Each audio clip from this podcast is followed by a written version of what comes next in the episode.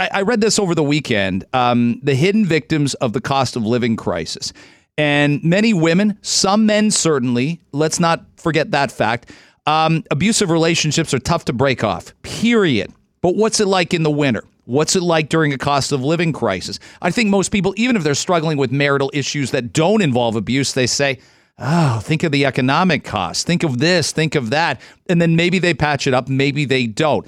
But when it comes to abuse, when it comes to violence, when it comes to partners who are controlling, it ends up being a very different story. And I read an, um, an, a, such an interesting report in the Manchester Evening News, and I'd love to dig into data on Toronto, on other Canadian cities as well. We wanted to reach out to Amy Kaufman. She's come on with us before. She works with survivors of domestic violence. She's an advocate, survivor rights, and she is a survivor in her own right. It is great to have you back on Toronto today. Um, I know you did a few chats about your story in the spring, and you chose us to to be one of them, and I'm always grateful for that. Thanks for coming back on. Hi, Greg. This may seem like an obvious thing, but it but it is not so obvious. When I read this report, clearly economic factors, and then not the embarrassment of telling your friends or your parents, not the n- not the embarrassment of anything else, but plain dollars and cents forces women to stay in places where there's abuse. It absolutely does. It's it's pe- people ask why why women don't leave and oftentimes that is the answer. Um, on top of the issues of having to go out and pay rent and pay your own way after not having control of your own finances for so long you also need to find money for a lawyer. Um, you also may need to find money to get extra protection to keep yourself safe and not to mention the fact that if you call the police, your abuser may lose his job, and that might affect your kids pretty negatively in financial terms as well. It's such an important point. This survey, and though it's from the UK, I don't doubt, and I wonder if you doubt that the number would be accurate in Canadian cities. Three quarters of women living with and having financial links with an abuser said the cost of living stops them from leaving. And it's described as staggering research, but it's probably pretty practical and sensible research. It makes sense. I mean, based on the work that I do with clients and survivors, I would say that it's nine out of 10. The average person does not have access to money. If you've been in this relationship for long enough, coercive control is in play, where generally the person has taken control of your finances. If you've been allowed to work and even make any money, um, generally that money has gone back in.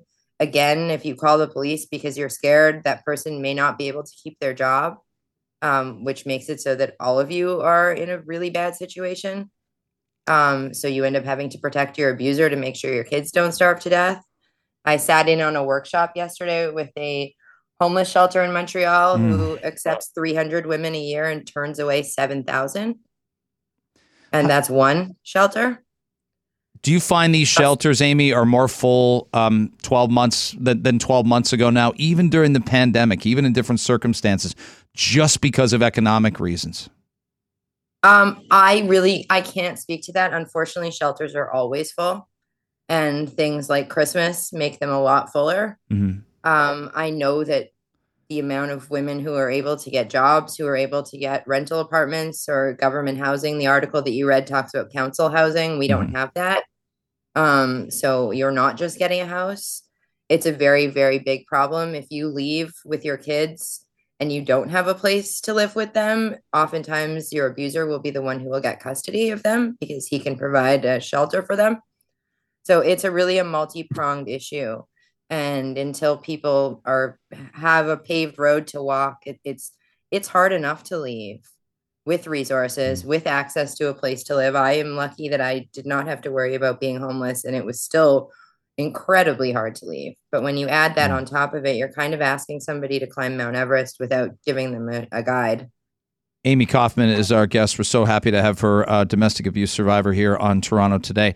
And you make the point that one thing about controlling relationships, and, and maybe maybe it's physical, maybe it leads to something physical, is to be honest, men that don't want you know, wives and girlfriends to have a lot of other friends, to have a lot of other female friends. That's a that's a huge red flag. Now it doesn't mean everything, but it's something, isn't it? That me- so when you want to leave, there's very few people you can, you know, lean on as a resource, and that's almost how in many cases the man wants it. He doesn't want you to have somewhere to turn to. Yeah, well, I mean, it's kind of like joining a cult where this is all done on purpose. This coercive control to make sure that you don't have an income, that your relationships in your life have suffered, that you don't have any self esteem, it's it makes it as hard as possibly could be to leave. So if you finally, you know, muster up the ability and the strength to get out and you can do so safely, if you don't have anywhere to go, if you call shelters and there aren't any that can take you, how do you leave? Did you spot that with your scenario? Did you try and keep your female friends close? I know obviously your brother was was heavily obviously you don't cut off contact from your brother, but again in many of these controlling scenarios, men and, and yeah, maybe in the odd case women just want they want the person to themselves. They want all the control and all the interaction. Yeah, I certainly don't think this is just a male problem. I believe that women do it as well. Um, but uh, mm. yes, definitely my relationship suffered. I was lucky that someone like my best friend didn't accept no for an answer and mm. continued to come by and continued to call. Um, certainly, of course, it it affects every facet of your life. You can't be, you know, being abused at night and then go to work during the day and meet your friends for lunch and you're a totally mm. normal person and nobody notices that anything's up.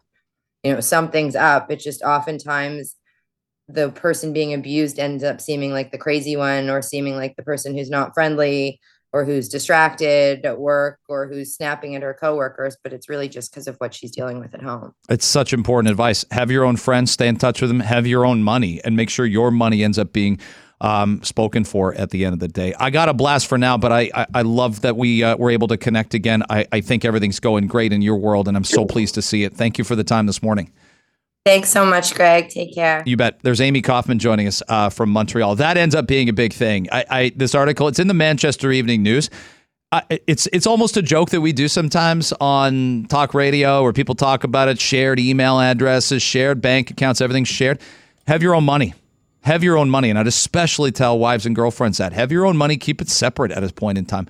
Not that you never know, but why wouldn't you rather have it than not have it? Um, it can lead to a bone of contention, but then explain why. And that's certainly what gets documented in this article.